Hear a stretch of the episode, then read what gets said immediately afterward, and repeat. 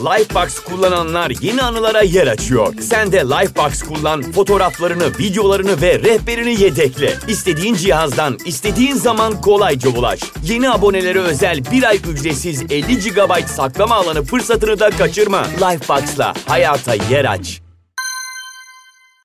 Herkese merhaba, gelişi güzel hayallere hoş geldiniz. Ben Emine. Bu kanalda psikoloji, felsefe, bilim ve farkındalık çerçevesinde hayatı daha yaşanabilir kılmak ve minik hayallerimize ulaşmak üzere düşüncelerimi ve günlük hayatta uygulanabilir pratik yöntemleri paylaşıyorum. Buna ek olarak her çarşamba günü podcast'te bahsettiğim konuya ilişkin kaynaklar, kitap önerileri ve bir de kişisel farkındalığımızı artırmak adına bir soru ile e-bülten gönderiyorum. Eğer ilginizi çeker ve benim de mail kutuma düşsün bunlar derseniz emineyesitmen.com slash podcast adresinden kayıt olabilirsiniz. Bu hafta çok derin ama bir o kadar da keyifli bir konumuz var. Kendini bilmek, tanımak ve keşfetmek. Ama buraya girmeden önce ufak bir duyuru yapmak istiyorum. Hayatınızda hiçbir değişikliğe vesile olmayacak muhtemelen bu duyuru ama ben yine de size bu açıklamayı bir borç bildim kendimce. Fark ettiyseniz güzel hayallerin renkleri ve yazı stili eski haline geri döndü. Ufak bir farklılıkla. Bunu neden yaptım? Çünkü güzel hayallerin ruhunu çok daha iyi yansıttığını düşünüyorum. Bu canlı renklerin. O yüzden de böyle gerek Spotify'da gerek Apple'da, Apple Podcast'ta gerekse Instagram'da beni böyle pembeli, turunculu, sarılı görürseniz şaşırmayın o hala benim. Gelişi güzel hayaller.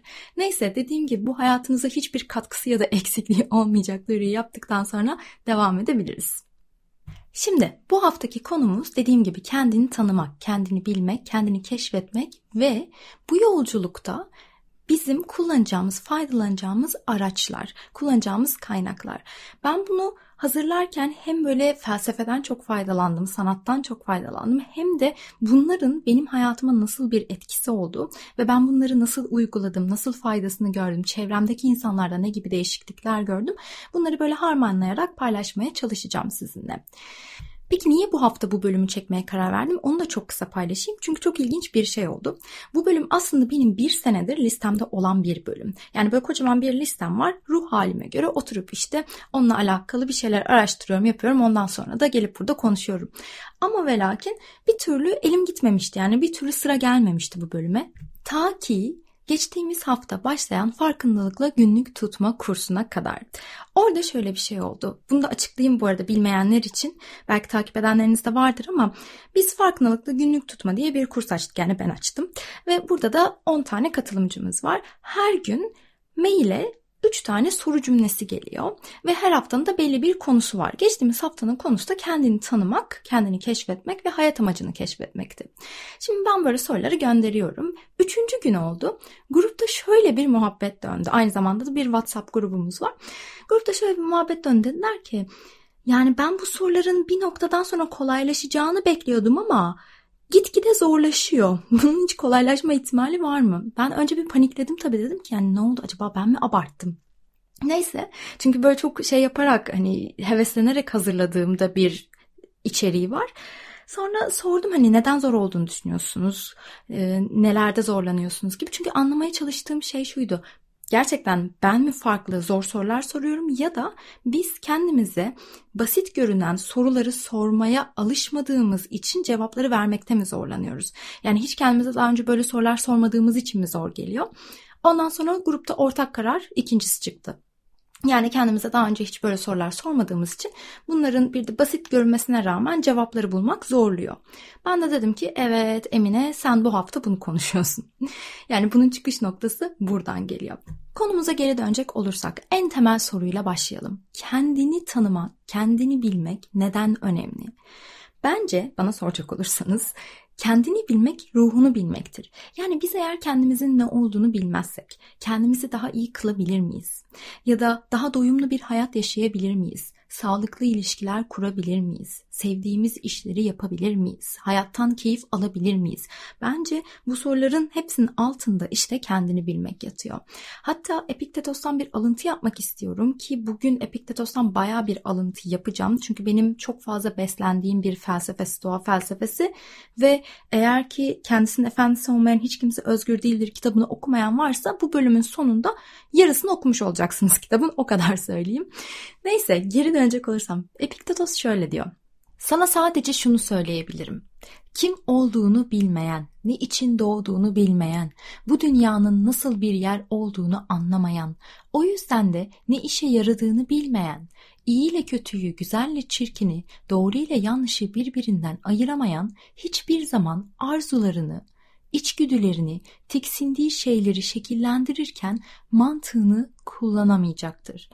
Aslında hiçbir şey bilmezken tek kelimeyle kör ve sağır dolaşacaktır. Ama bu şaşırtıcı bir şey mi? İnsanlık başladığından beri zaten tüm hataların sebebi bu cehalet değil midir?'' Ben bu sözün altına imzamı atarım. Sadece ekleyeceğim tek bir şey olurdu. Mantığın yanına sezgileri de eklerdim. Yani sezgi deyin, içgörü deyin, altıncı his deyin, ne derseniz deyin. Ama bunun da önemli olduğunu düşünüyorum. Neden biliyor musunuz? Biz çünkü cehaleti bilgi eksikliğinden olarak düşünüyoruz. Eğitim eksikliği olarak düşünüyoruz değil mi? Ama asıl cehalet aslında insanın kendini bilmemesidir. Ve sezgilerimiz de aslında kendimizi bilme ve tanıma yolculuğunda bize çok güzel rehber olabilirler. Bir de bu konu açılmışken son zamanlarda gözlemlediğim bir şey var. Ondan da bahsetmek istiyorum. Şimdi insanların bir kısmında büyük bir bilgi aşkı var. Bu çok güzel bir şey. Çünkü kendimizi geliştirmemiz için düzenli olarak öğrenmemiz, bilgi edinmemiz, kendimizi bir şekilde ileriye taşımamız gerekiyor değil mi? Burada hemfikiriz ama bu bilgi aşkının bilgi açlığına dönüştüğü bir nokta gözlemliyorum ben. Yani ne kadar çok bilirsek, ne kadar çok entelektüel olursak o kadar değerliyiz gibi bir bakış açısı var. Yani bilginin kaynağına bakılmaksızın ya da bilginin gerçekten bize yarayıp yaramayacağına bakılmaksızın sanki cehaletimizi örtüyormuş gibi kendimizi, zihnimizi bilgiyle dolduruyoruz. Ama ben o bilgiyi kendi hayatımda kullanamayacak olduktan sonra ya da o bilgiyi kendimi bilmek, tanımak anlamında bir yere koyamadıktan sonra her şeye rağmen ben kendimden bir habersem, kendimle alakalı bir farkındalığım yoksa o kadar entelektüeliteye rağmen e ne anlamı kaldı benim zihnimi o kadar bilgiyle doldurmanın? Bu konuya dair bir de Engin Geçtan'ın çok sevdiğim bir cümlesi var. Böyle o kitabı okurken fotoğrafını çektim ve bütün arkadaşlarıma attım öyle söyleyeyim. Bütün yakın arkadaşlarıma. O kadar haklı ki şöyle diyor Engin Geçtan.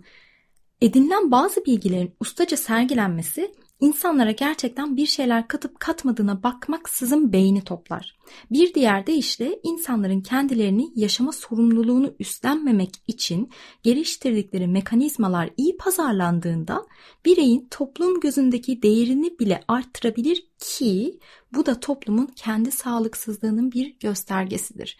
İşte bu cümle bana şunu düşündürdü. Evet cehalet bilgi eksikliğinden ziyade kendini bilmemek artı kendi yaşama sorumluluğunu üstlenmemek. Yani gerçekten de böyle olduğunu düşünüyorum. Şimdi aklınızdan şöyle bir şey geçebilir. Yani kim kendi yaşama sorumluluğunu üstlenmek istemez ki ya da kim kendini daha iyi tanımak ya da bilmek istemez ki? Ama var evet böyle insanlar. Çünkü bazı insanlar derinlere inmekten, o derindeki karşılaştığı şeylerle yüzleşmekten rahatsız olmazlar. Bunları bir şekilde yönetebilirken bazı insanlar da burada nasıl tepki vereceğini bilmediği için ya da bunlarla nasıl yüzleşeceğini bilmediği için yüzeyde kalmayı tercih edebilirler. Ya da yüzeyde kalmayıp derine inmek isteseniz bile bu kendini tanıma yolculuğu hayat boyu süren sonsuz bir yolculuk. Yani varılacak bir yer yok orada. Orada Yolculuktan keyif alacaksınız. Yolculuğun kendisi çünkü önemli olan. Çünkü hepimiz değişiyoruz. Düşüncelerimiz değişiyor, arzularımız değişiyor ya da işte kendi isteklerimiz, hayata bakış açımız her şey değişiyor. Ne demiş Herakleitos? Aynı nehirde iki kere yıkanılmaz. Çok doğru. Yani bu kadar çok değiştiğimiz, bu kadar çok değişime maruz kaldığımız bir beden, bir zihin, bir duygu bütününde kendimizi bilmek için verdiğimiz emek de ister istemez artıyor zaten. Bir de bu konuyla ilgili Michel Foucault'un Kendini Bilmek isimli kitabını okuyordum ve o kitapta şöyle bir şey karşıma çıktı. Çok etkilenmiştim ondan. Orada diyor ki şimdi eski Yunan'da şöyle bir inanış vardı. Kişinin benliğinin kaptanı olabilmesi için önce kendine dikkat etmesi gerekiyordu. Yani kendini bilmekte, kendine dikkat etmek aynı şey. Mesela bugün gündelik dilde veda jesti olarak kullanılan kendine dikkat et sözü eski Yunan'da aslında felsefi bir ilkeymiş. Dahası yaşam felsefesinin de temeliymiş. Çünkü yaşamak bir zanaatsa kendine özen gösterme zanaatı olarak görülüyormuş. Hatta bu zanaatin ustası da kim? Bilin bakalım. Sokrates. Hatta ünlü savunmasında da kendine özen gösterme ustası olduğunu söylüyor. Ve yine aynı savunmada şöyle bir sözü var çok hoşuma gitmişti. Mal mülk edinmekten, şan ve şöhreti önemsemekten utanmıyorsunuz ama ruhunuzla ilgilenmekten kaçınıyorsunuz. Zaten hani bu eski Yunan'da biliyorsunuz kendini bilmek bu Delphi tapınağının üzerinde de yazar kendini bil ibaresi. Mutlaka bir yerlerde duymuşsunuzdur. Çünkü kendini bilmek aslında devlet yönetmek için de bir şartmış. Neyse buraya çok girmeyeceğim. Eğer merak edenleriniz varsa Michel Foucault'un Kendini Bilmek kitabını okuyabilir. Bunun felsefi boyutlarında biraz daha derine inmek isterseniz. Ama sadece eski Yunan'da değil. Hani Sokrates'i, Epikuros'u, Stoacıları falan bir kenara bırakacak olursak şeye de bakın felsefenin şiirle yapıldığı zamanlara o geleneğe de bakın. Hani Yunus, Kaygısız Aptal, Pir, Pir Sultan, Şeyh Galip yani bunların da eserlerini okuduğunuzda aslında size çok güzel kendini bilmek ve tanımakla alakalı şeyler verir değil mi? Neyse burayı çok fazla uzatmak istemiyorum. Kendini bilmenin ve tanımanın, keşfetmenin önemini anlatabilmişimdir diye düşünüyorum. Emine en başta araçlar demiştin, tecrübeler paylaşacaktın, işte filozofların hayatını paylaşacaktın. Bunlar neler? Diyorsanız eğer evet şimdi onlara geçebiliriz. Şimdi burada size bugün anlatacağım 6 tane araç var. Bunların hepsi benim kendi hayatımda da uyguladığım şeyler ve birazcık bakınca da aslında şunu fark ettim. Bunları tek ben uygulamıyormuşum tabii ki de. Neyse hadi gelin bakalım bu araçlar neymiş. Bu arada bu bahsettiğim çözüm önerilerini not alarak dinleyenleriniz var biliyorum. Detaylı notların olduğu linki hep e-bültene ekliyorum. Aklınızda olsun. Hala kaydolmadıysanız açıklamalardaki linke mail adresinizi bırakmanız yeterli. Oradan da bölüm notlarına erişebilirsiniz. Tekrardan bir hatırlatma yapmış olayım. Birincisi tabii ki de bu bölümün bugün çekilmesine vesile olan günlük tutma. Eğer günlük tutmanın gizli gücü bölümünü dinleyenleriniz varsa orada bilir 25 senedir günlük tutuyorum ve gerçekten de kendimi tanıma konusunda bir olaya ne tepki verdiğim, ne düşündüğüm, yargılarım, aldığım kararlar konusunda günlük tutmanın inanılmaz bir etkisi oldu üzerimde. Detaylar için sizi o bölüme yönlendireceğim çünkü aynı şeylerle sıkmak istemiyorum. Burada asıl benim bahsetmek istediğim başka bir şey var. Hani size az önce kendine dikkat etme kültürü, kendini bilmekle aynı şey demiştim ya eski Yunan'da. Orada işte o kendine dikkat kültüründe yazı yazmak inanılmaz büyük bir önem taşıyormuş. Hatta kendine dikkat etmenin temel özelliklerinden biri de kişinin kendi hakkında sonradan tekrar okuması için notlar alması, işte risaleler yazması ya da işte böyle dostlarına kendinle alakalı mektuplar yazmasıymış. O yüzden de hep böyle defter tutarmış. Mesela Sokrates'in mektupları öz alıştırmanın bir örneğidir. Çünkü bir öz alıştırma yapmak gerekiyormuş. Ya da öz çözümleme örneği Marcus Aurelius'un Kendime Düşünceler kitabı hala okumayanlarınız varsa bu işte günlük tutma, yazmanın kendi farkındalığını nasıl arttırdığını bu örneklerden görebilirsiniz. Benim kendimi tanımak amaçlı tuttuğum belli başlı günlük tarzları var. Ben bunların belli bir tarzı olduğunu bilmiyordum. Gerçi bu kursu oluştururken daha çok öğrenmiş oldum bir noktada. Neyse orada mesela hani en çok yaptığım şeylerden bir tanesi dışa vurumcu günlük tutma. Yani böyle gün içerisinde olan olaylar, o olaylarla ilgili düşüncelerim, duygularım, işte ilişkilere ilişkin gözlemlerim ya da o hayattan aldığım dersler. Mesela spesifik bir olay yazacaksam o olay neydi? Detayları neydi? Beni nasıl etkiledi? Günümü, modumu, hayatımın geri kalanını nasıl etkiledi? Neler hissettim? Ne tepki verdim? Niye böyle bir tepki verdim? Bunlar gerçekten benim kendimi tanımama çok yardımcı oldu. Hani biraz daha böyle olan bir şeyi dışarı dışarıya aktarma ya da bilinç akışı tekniği. Bunu daha çok böyle edebiyatta görürsünüz. Mesela Virginia Woolf bunun çok büyük örneğidir. Bilinç akışı tekniğiyle yazar. Yani böyle zihinden geçenleri seri bir şekilde ara vermeden belli bir sıralamaya sokmaya gerek duymadan ya da gramer hatası yaptım mı yapmadım mı buna bakmadan böyle çatır çatır yazmak.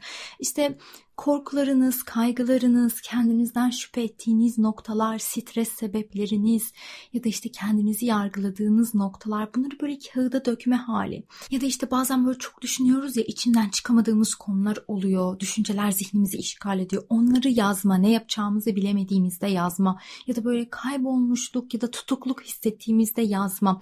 Bunlar da kesinlikle bilinç akışı tekniğiyle yapılacak şeyler. Bir de şey var mesela bullet journaling yani kendimizi daha yakından tanımak için kendimize bazı sorular sorup bunları böyle madde madde de yazabiliriz. Bu sorulardan benim en çok kullandığım şeylerden bir tanesi öz değerlerini bilmek. Gerçekten senin değerlerin ne? Bu hayatta en çok neye kıymet veriyorsun? Ya da işte senin kırmızı çizgilerin neler? Bunlarla alakalı soruları Instagram'da paylaşacağım bu arada. O yüzden de burada tek tek söylemek istemiyorum. Çünkü birçoğunuz beni yürürken dinliyorsunuz daha çok. Hani kalem kağıt elinize alma şansınız olmayabilir. Tabii soruların bir kısmını yazacağım. Bu daha geniş versiyonu için de bir sonraki açacağım günlük tutma kursuna katılabilirsiniz. Bilgiyi de web sitesinden alabilirsiniz. Hepsi de Instagram sayfasındaki bio'da. Neyse burada kendi reklamımı da yaptıktan sonra ikinci aracıma bence geçebilirim. Aa bir dakika ikinci araca geçmeden önce size bununla ilgili çok güzel bir kitap da önermek istiyorum. Eftalya Köseoğlu Aşırı Tuhaf. Bu kitapta 150 tane soru cevap var. Eftalya'nın kendine sorduğu sorular. Mesela kim olman gerekiyordu? Sen kim oldun? Alışkanlıklarına neden alıştın?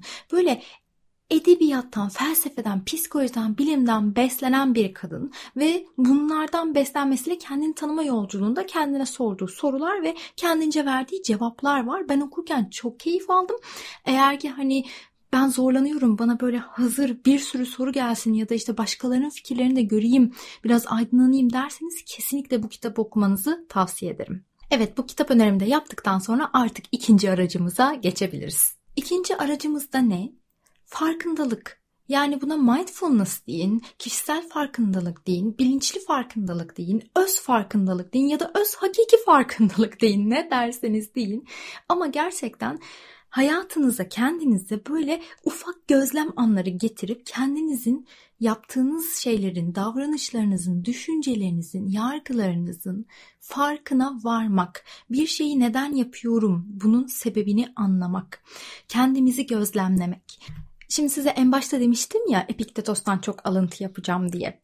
İşte yine o alıntılara geldik çünkü tam olarak bu bahsettiğim şeylerle uyuşan iki tane çok sevdiğim sözü var Epiktetos'un. Birincisi diyor ki insanların gerçekten ne olduğunu gösteren şey yaşadığı zorluklara verdiği tepkidir. O yüzden de bir şeye tepki verdiğiniz zaman şöyle bir bakın ben niye bu tepkiyi verdim? Yani bunun arkasında ne var? Ya da nasıl bir tepki veriyorsunuz? Yani oturup böyle üzülüyor musunuz? Aksiyon mu alıyorsunuz? Kurban pozisyonuna mı geçiyorsunuz? Ne yapıyorsanız? Ya da hatta bunları bilemiyorsanız bir sürü kişilik testi var. Bunlardan bir tanesi özellikle kendimizi sabote ettiğimiz noktalar. Onu da galiba kendi ayağıma sıkıyor olabilir miyim bölümünde paylaşmıştım. Pozitif intelligence kendi kendimizin sabotajcıları. Bunlarla ilgili testler var. Ya da ne var? Enegram testleri, kişilik testleri var. Bunları yapabilirsiniz. Ben çok eğleniyorum böyle testleri yaparken. Neyse e, dediğim gibi verdiğimiz tepkileri birazcık daha gözlemlemek.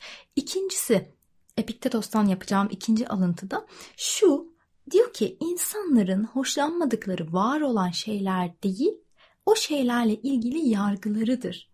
Yani Epiktetos gerçekten bugün yaşasaydı onunla böyle oturup uzun saatlerce kahve içmek ve sohbet etmek isterdim. Adam ne kadar doğru söylüyor. Mindfulness'ta da böyledir mesela. Yani bir şeye yaklaşırken yargısız, meraklı ve açık bir bakış açısıyla yaklaşmak gerekir ya. Ben bunu hayatıma uygulamaya başladıktan sonra şeyi fark ettim. Ne kadar çok yargım varmış.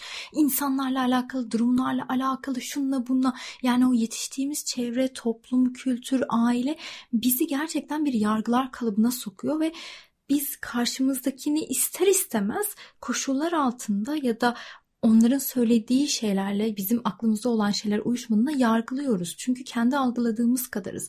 Neyse demem o ki bunlara bir bakın. Bir de meditasyon bence çok etkili bir şey. Herkes için uygun değil belki ama böyle bayağı farklı meditasyon çeşitleri var. Bu meditasyon çeşitlerinden bir tanesi de 3 aşamalı nefes meditasyonu. Özellikle yeni başlayanlar için. Çünkü 3 dakikalık bir meditasyon aslına bakarsanız ve burada özellikle bir şey sinirlendiğiniz zaman ya da tepki vereceğiniz zaman durup böyle nefesinizle beraber o duygularınızın, düşüncelerinizin, bedeninizin farkına varmanızı sağlayan çok güzel bir meditasyon.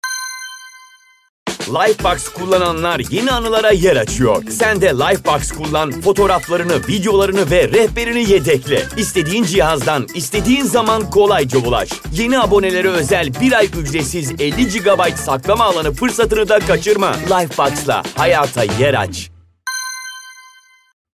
Benim kaydettiğim bir meditasyon var. Üç aşamalı nefesle alakalı özellikle zor anlarla başa çıkmak için.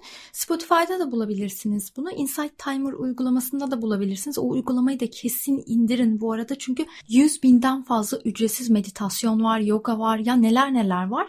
Ee, bilmeyenleriniz varsa Türkiye'de çok kullanılan bir uygulama değil çünkü. Mutlaka indirin. Hatta orada Merve Karakuş'un meditasyonları da var.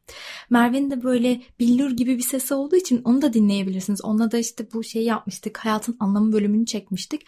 E, merak edenleriniz varsa ona da bakabilir. Neyse ben bu konudan konuşurken iyice böyle bir coştum. Son olarak meditasyonla ilgili eğer ki hangi meditasyon bana uygun, bu nedir, bu ne değildir diye soru işaretleriniz varsa ben onunla ilgili bir blog yazmıştım arkadaşlar. Böyle bayağı bir kapsamlı. Onu da açıklamalara bırakırım ki detaylı okuyabilirsiniz. Ve üçüncü aracımız bu bölümün saatler sürmemesi için hızlanıyorum merak etmeyin. Şimdi üçüncü aracımız çok ilginç. Ben aşırı faydasını görüyorum bunun. Ama başkaları bu kadar faydasını görüyor muydu bilmiyordum. Birazcık araştırdım ve öğrendiğim şeyleri sizinle paylaşmaktan gurur duyuyorum. Çok güzel şeyler öğrendim ve siz de çok şaşıracaksınız deyip daha fazla heyecan yaratmıyorum. Yürüyüş.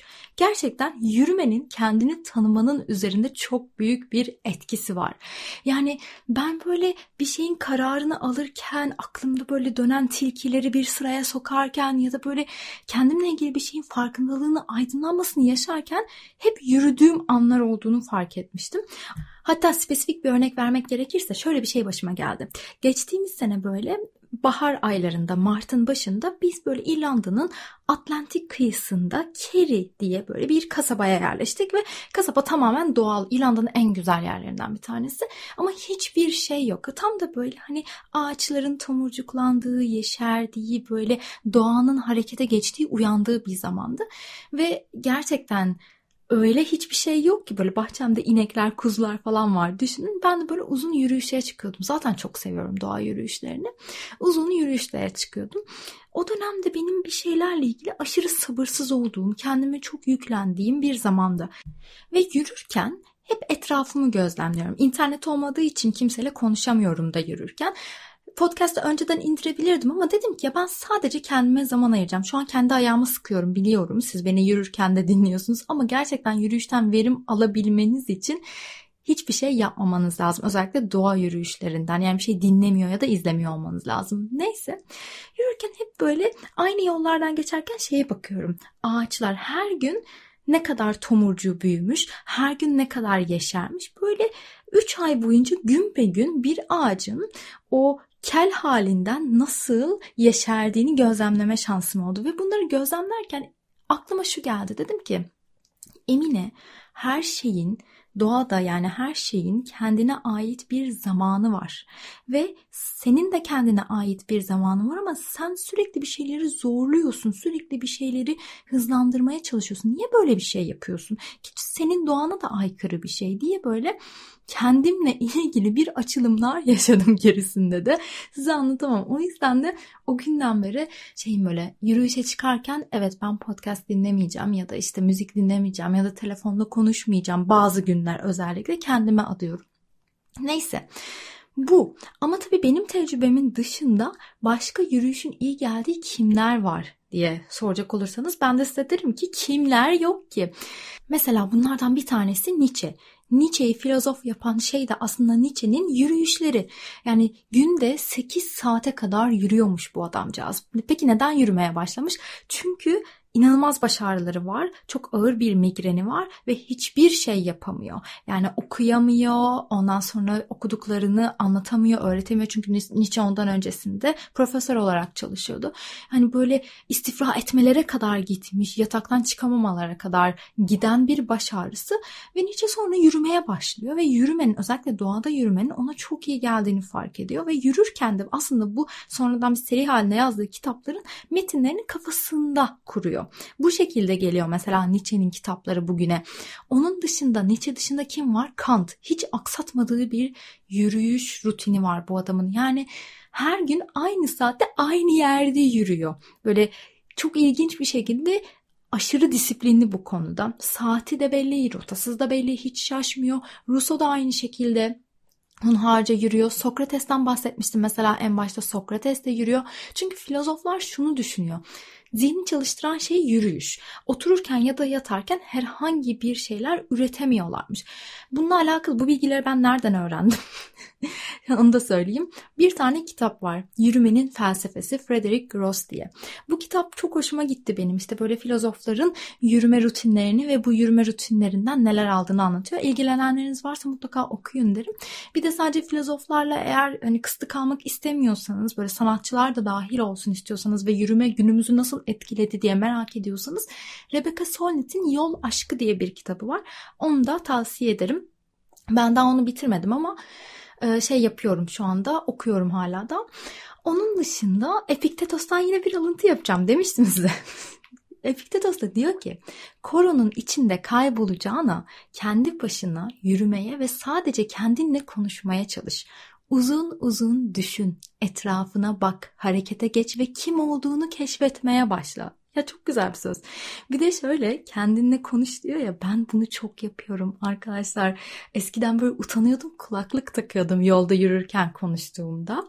Şimdi artık onu da yapmıyorum ya da evde kendi kendime konuşuyorum ya da işte böyle bölüm çekeceğim ya bölüm çekeceğim zaman onun böyle kendimce bir şeyini yapıyorum alıştırmasını yapıyorum. Francesco da geliyor bana şey diyor. Sen diyor ne yapıyorsun kimle konuşuyorsun? kendimle konuşuyorum diyorum. Ya da işte bir şeyi aklımda evirip çevirirken de kendimle konuşuyorum. Çok çocuk bana gerçekten korkulu gözlerle bakıyor böyle. Bir gün dedim ki ya dedim senle konuştuğum zaman çok konuşuyorum. Başını şişiriyorum. Seni de bunaltıyorum. Sen ben de dedim senle konuşmak yerine kendimle konuşmayı tercih ediyorum. Şöyle durdu. Evet evet sen devam et kendinle konuşmaya dedi. Neyse şaka bir yana insanın kendinle konuşması bence güzel bir şey. Hatta bir yerde okumuştum. Ama inanın nerede okuduğumu ya da kimin sözü olduğunu hatırlamıyorum. Tek hatırladığım sözüne itimat edilecek birisi oldu. Şöyle bir şey diyordu kendisiyle konuşan deli değil aksine sağlıklı insandır diye. Hatta ben bunu okuduğumda direkt Fren'e söylemiştim ben sağlıklıyım. Neyse şaka bir yana yürürken gerçekten kafamız farklı çalışıyor. Bunda hemfikiriz. Yaratıcılığımız da artıyor. Bunun da en büyük örneklerinden bir tanesi Paulo Coelho'dur mesela. Paulo Coelho hayatın anlamını bulmak için yürüyüşe çıkıyor ve döndüğünde kitap yazıyor. O hikaye de şöyle o kadar böyle hayatından memnuniyetsiz ki böyle yazar olmadan önce çok da para kazanıyor. Hani güzel de bir işi var ama eşine diyor ki yani diyor bak diyor o zamanın parasıyla 17.500 dolarımız var diyor. Hadi diyor bunun hepsini çekelim.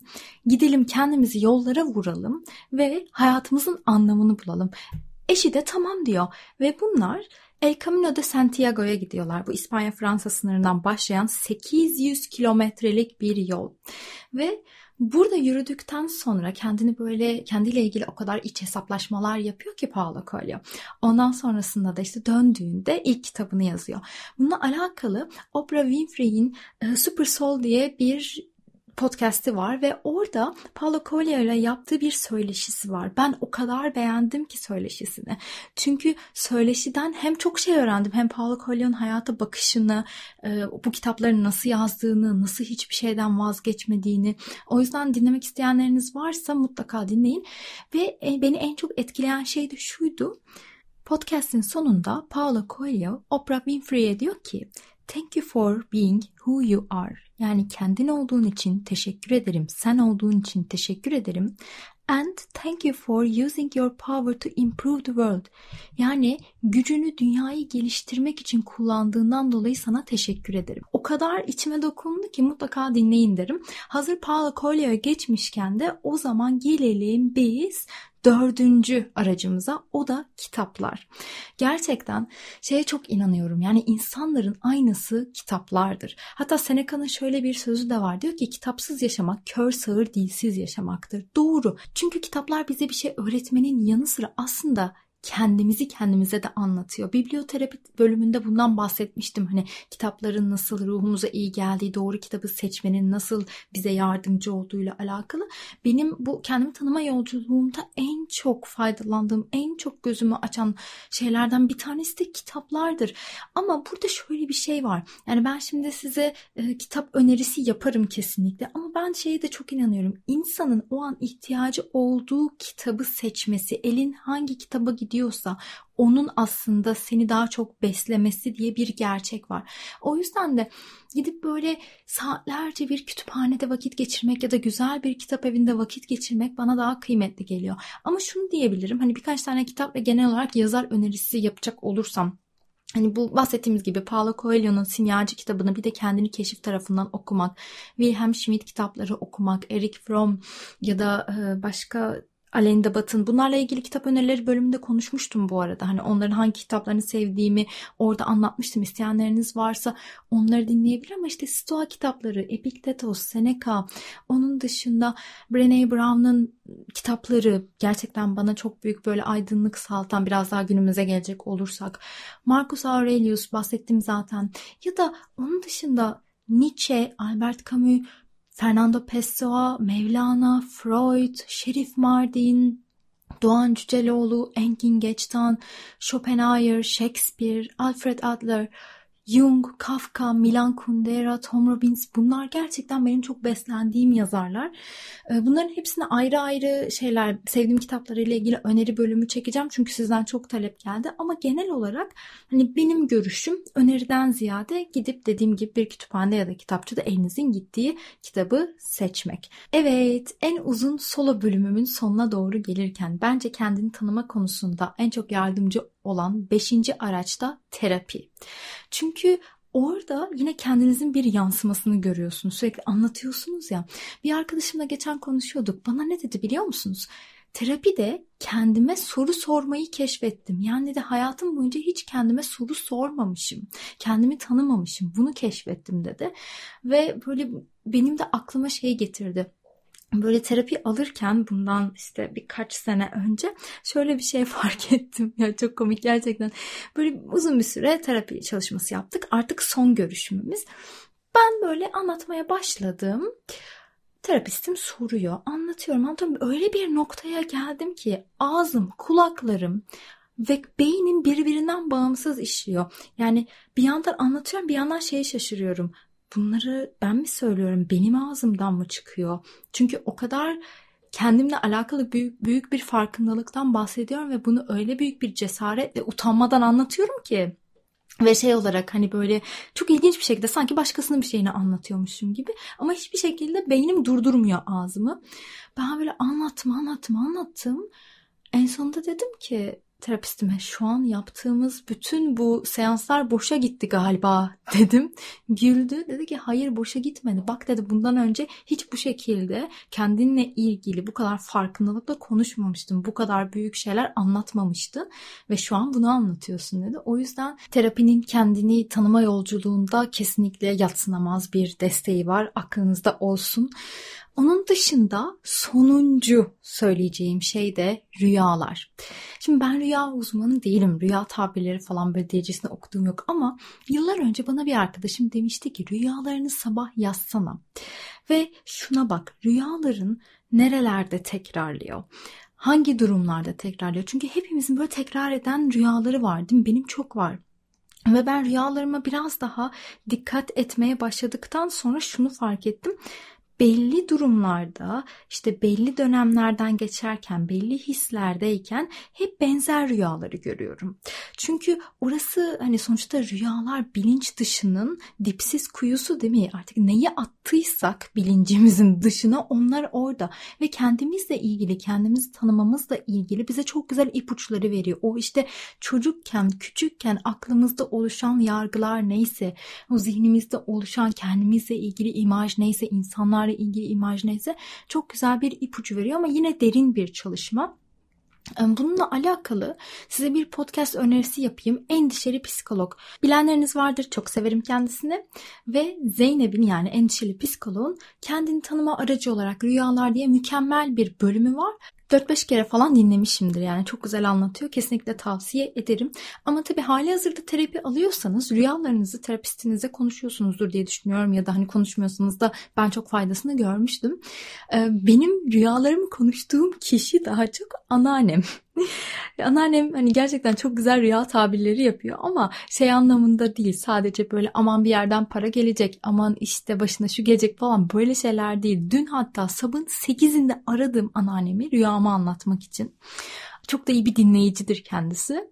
Neyse anlattım. Anlatırken başladım ağlamaya ama nasıl ağlıyorum? Ben ağlıyorum o ağlıyor. Yapma yavrum ağlama diyor. En sonunda böyle dinledi dinledi dedi ki bak kızım dedi.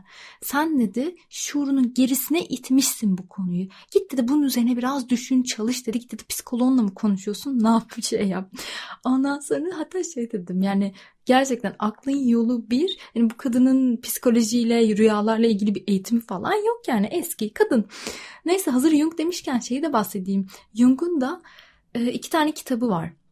Benim çok beğenerek okuduğum Rüyalar ve Rüya Tabirleri. Bu kitaplarını da okuyabilirsiniz. Rüyalarınızın o dipsiz karanlığında bir şeyler bulmak, gün yüzüne çıkarmak ve kendinizi tanımakla ilgili birkaç böyle dona elde etmek istiyorsanız deyip fazla da uzatmadan artık yavaştan kapatayım. Bu arada her çarşamba bölümde bahsettiğim konulara ait pratik yöntemleri, kitap önerilerini ve açılacak grup çalışmalarını, online eğitimleri e-bültende paylaşıyorum. Eğitimler genelde bültende yayınladığım an doluyor. O yüzden farklı platformlardan da çok duyurmuyorum. Eğer siz de bu eğitimlerden haberdar olmak istiyorsanız açıklamalardaki linkten e-bültene kaydolmayı unutmayın. Beni dinlediğiniz için çok teşekkür ederim.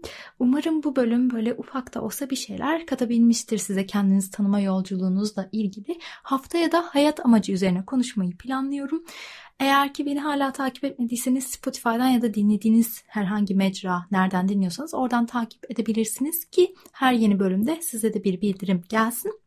Bana Instagram'dan ulaşmak isterseniz de gerisi güzel hayaller yazarak ulaşabilirsiniz. Kendinize çok iyi bakın. Haftaya görüşmek üzere. Lifebox kullananlar yeni anılara yer açıyor. Sen de Lifebox kullan, fotoğraflarını, videolarını ve rehberini yedekle. İstediğin cihazdan, istediğin zaman kolayca ulaş. Yeni abonelere özel bir ay ücretsiz 50 GB saklama alanı fırsatını da kaçırma. Lifebox'la hayata yer aç.